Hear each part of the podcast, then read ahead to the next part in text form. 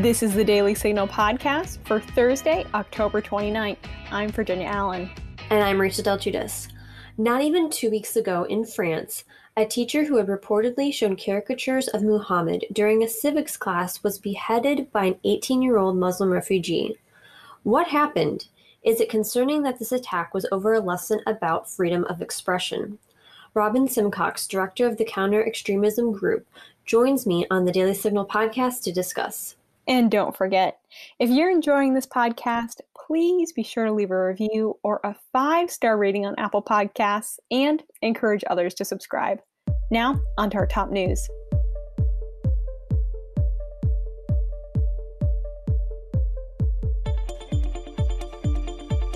Senator Ted Cruz of Texas had an intense exchange with Twitter CEO Jack Dorsey during a Wednesday hearing in the Senate Commerce Committee.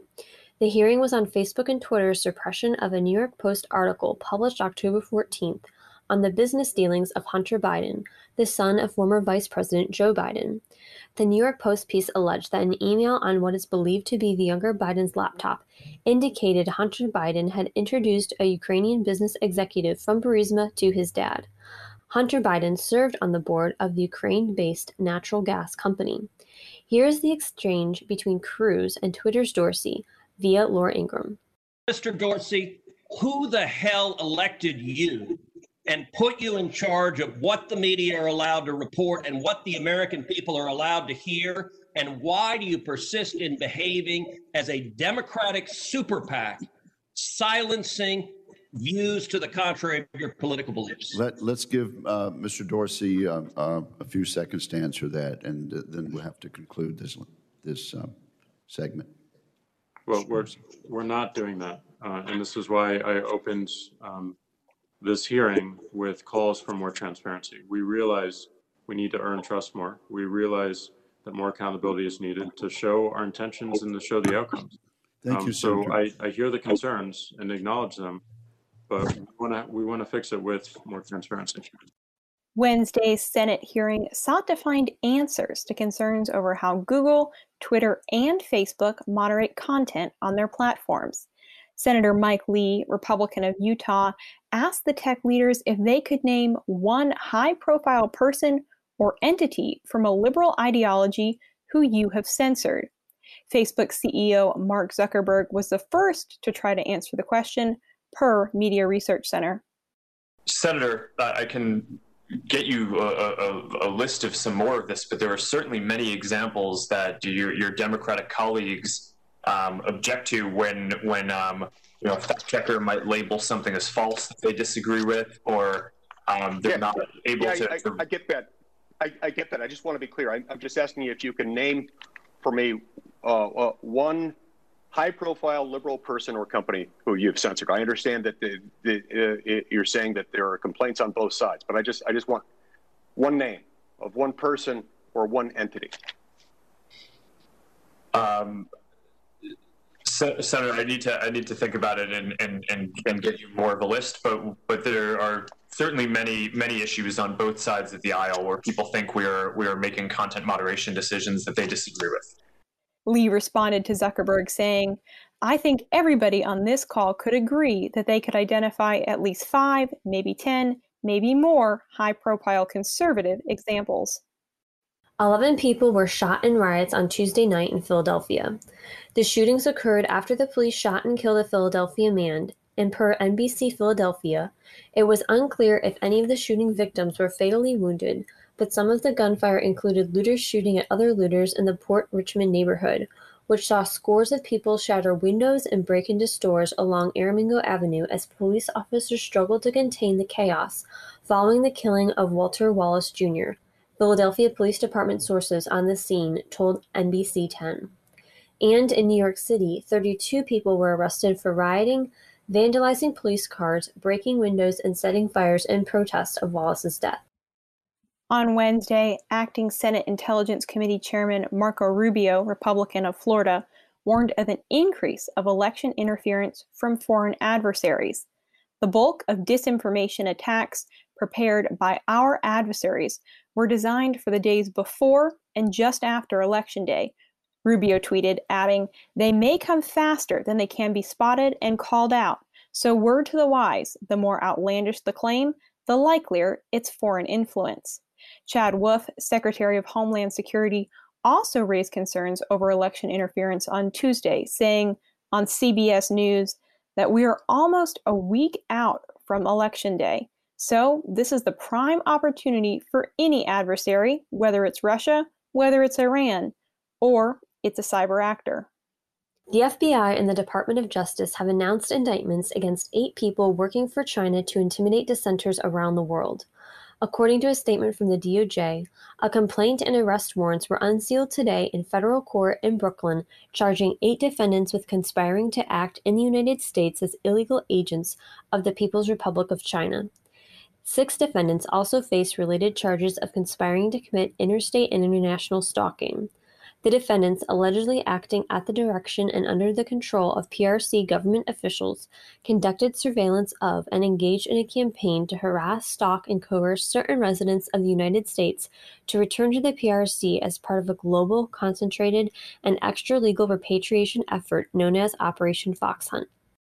Now stay tuned for my conversation with Robin Simcox on the French teacher who was beheaded by an 18-year-old Muslim refugee. Hey, you! Yeah, I'm talking to you, the one who isn't planning to vote.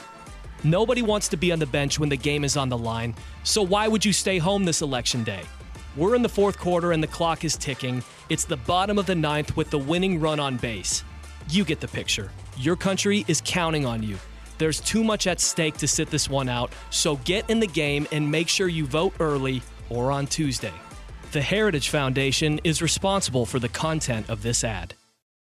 I'm joined today on the Daily Signal podcast by Robin Simcox. He's the director of the Counter Extremism Group, which provides practical counter extremism policy solutions to decision makers.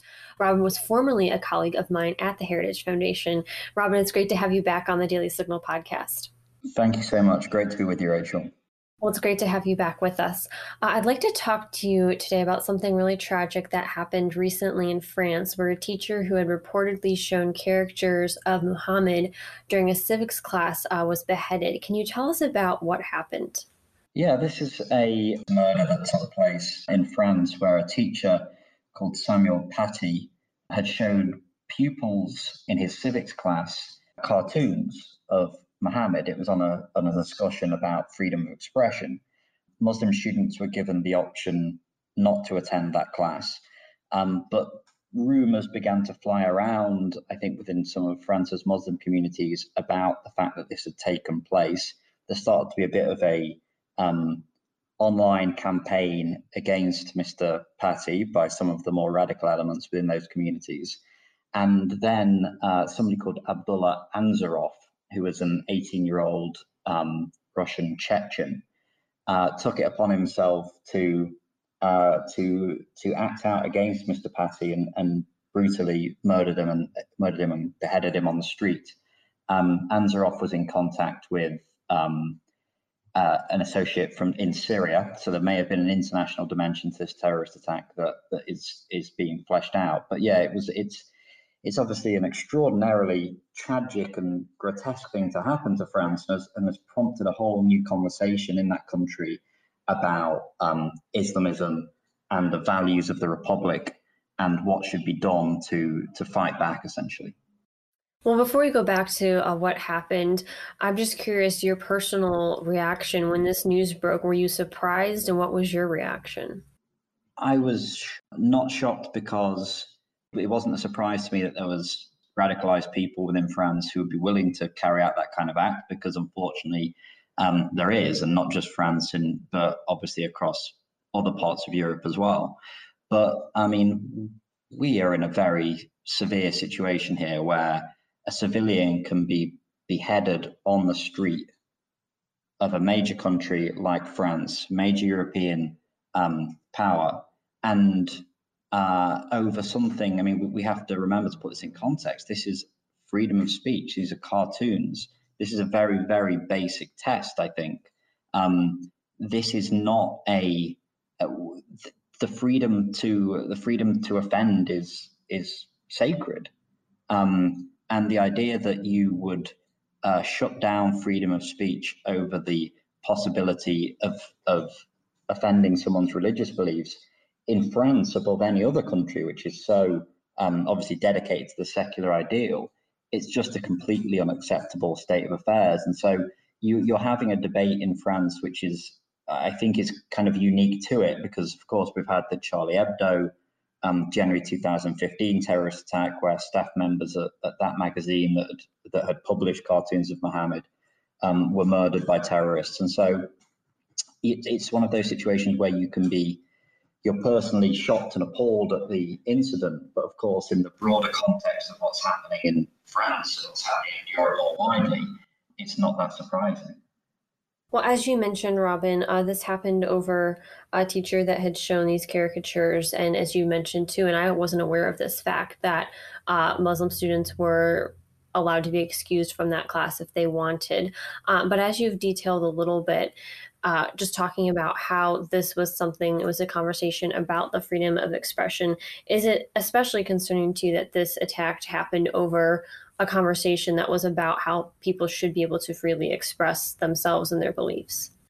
Well, yeah, I mean, I, I think that the the fact that this attack took place and the fact that there was this campaign against Mr. Paty by um, by some within uh, the local community, it, it, it exactly proves the point, of course, he was trying to make, which is that freedom of speech is sacred it can't be shut down by the assassin's veto, which is essentially what happened with the Charlie Hebdo cartoons, where there wasn't many publications, both here in Europe or, or in America, that was willing to publish the Charlie Hebdo cartoons after the terrorist attack took place. People were scared off, to be honest.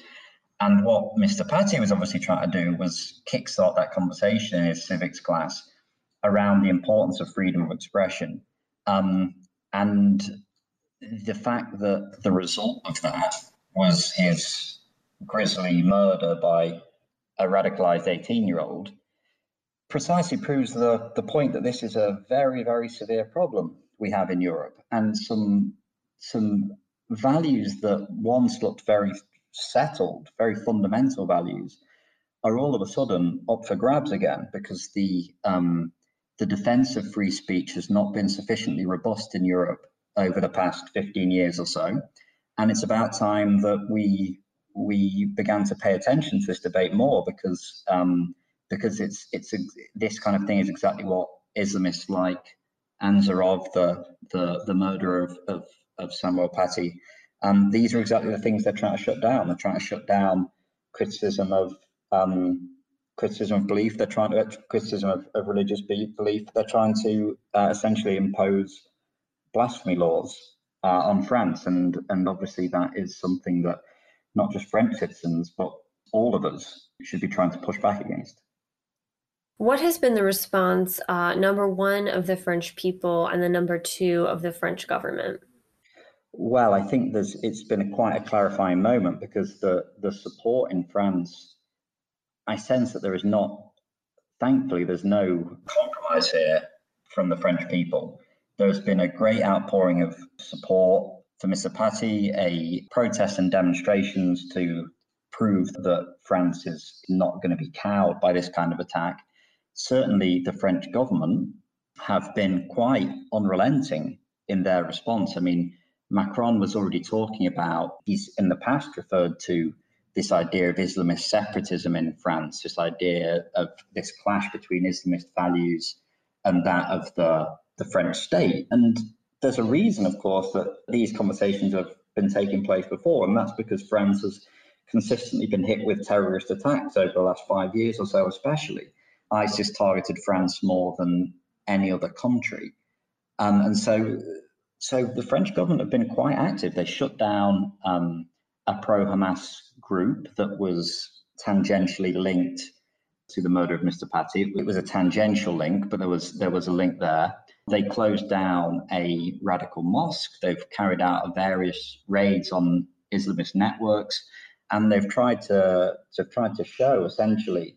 I think some of the actions they've taken have been an attempt to show that the rules of the game have changed, which is the sort of language you often hear tough language from politicians after terrorist attacks that aren't always followed up with actions. I think I think France, the French government, are determined to make sure this isn't just tough talk, but they actually do something about it. And, and how successful that'll be remains to be seen.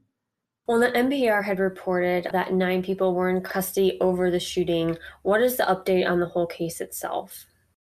To be seen. Uh, I think that there is, it'll take a while to unpack um, exactly what happened and, and the extent to which um, uh, Anzorov, the, the terrorist, had assistance. For example, there is some suggestion that um, one of his associates drove him to a shop to acquire the knife. There is another suggestion that another of his associates drove him to the location that he carried out the murder. I think at the moment they are denying this, saying that this was a uh, they didn't that the, the um, Anzorov had misled them, that they didn't know this is what he was going to do.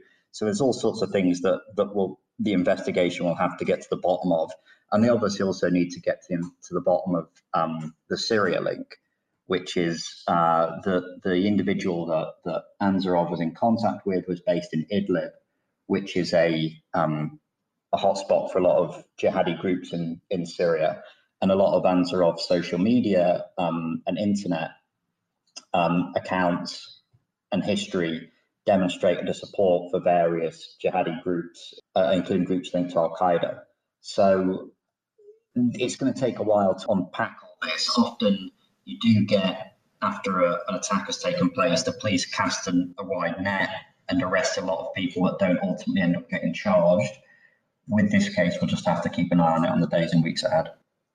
Well, Robin, would you call this an act of terrorism? And I know we've talked a little bit about this during our conversation, but in so many news articles about this, that it's not a term or a word that's readily brought up. So I'm curious how you would classify it, and then your thoughts on uh, media and their lack of using uh, this word to describe the situation.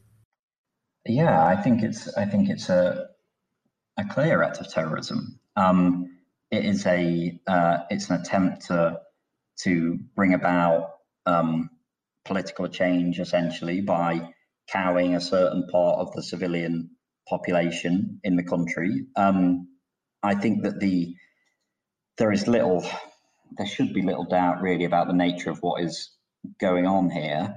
Um, the fact that any media will unwillingness to use the word terrorism, it's a shame if that's the if that's the editorial decision that's been made because they fear that I don't. I mean, um, obviously, I get the editors would have to speak for themselves as to why they wouldn't describe it as terrorism or why they'd be unwilling to to go down that route. I do think it's interesting that you see very quickly in certain media outlets the story pivots so quickly from the incident to what the hypothetical backlash could be. I've seen this with a couple of, of the US publications where there almost seems to be as much emphasis on the potential for French government overreach in their response to the attack as there is in the actual attack itself. And I think we've got to be really, we've got to have moral clarity about this. I mean, our emphasis here and our focus should be what is it that drives somebody to commit such an appalling and brutal murder um, over such a such a uh, I mean again I, I, it's it's this is over cartoons. I mean, there's something, if it wasn't so tragic, there'd be something vaguely ridiculous about it. Um, there's not enough, we don't spend enough time interrogating that specific issue, I think, about why is this, how could this be happening in 2020? And why are we not, um, why is there not more emphasis being being placed on coming up with solutions? I mean, it's an it's a daunting task. I get that, and it's a uh, intimidating one, and I understand why people feel feel um, helpless in some ways about about dealing with it because you know in various forms uh, the US and, and its allies have been trying to respond to the issue of Islamist terrorism in a concerted way since 9/11 really and here we are in October 2020 and it feels at times like precious little progress has been made. That doesn't mean that we can turn away from the issue. We've just we've, we've got to keep going and we've got to we've got to carry on. Well, lastly, Robin, what would your message be to uh, leaders in France as well as leaders across the country on the importance of free speech, given this sort of situation and what can happen when that's not safeguarded? Yeah, I mean, it, it, it, the easy thing to do, and, and you understand the impulse, but the the I go back to this idea of, of the assassin's veto again, because of course you can imagine the next time another teacher in another country or uh, in France itself is thinking about the next civics class they take, whether how they're going to discuss freedom of speech issues. Of course, you'd imagine this would with this would scare people even more about the idea of, of showing images that may cause offence to others. All I can say is that we all have to we all have to share the risk on this. We have to be, I think, as a broader society, absolutely unflinching in our unwillingness to compromise on very fundamental values. Free speech isn't up for debate. It's not something we're going to trade away. It's not something we're going to give up, or at least it's something we shouldn't trade away and we shouldn't give up because it's the right thing to do. Freedom of expression isn't something that we're going to give up because radicalized people like Anzorov are willing to go to such grotesque lengths to shut it down. So I think the response from the from the French people has been understandable, and I hope that the the commitment to free speech from from France, but also France's neighbours and, and allies and others, remain steadfast. Well, Robin, thank you so much for joining us on the Daily Signal podcast. It's always great having you with us. Thanks so much for having me. And that'll do it for today's episode. Thanks for listening to the Daily Signal podcast. You can find the Daily Signal podcast on Google Play, Apple Podcasts, Spotify, and iHeartRadio. Please be sure to leave us a review and a five star rating on Apple Podcasts and encourage others to subscribe. Thanks again for listening, and we'll be back with you all tomorrow. The Daily Signal podcast is brought to you by more than half a million members of the Heritage Foundation. It is executive produced by Kate Trinko and Rachel Del Giudice. Sound design by Lauren Evans, Mark Guiney, and John Pop. For more information, visit dailysignal.com.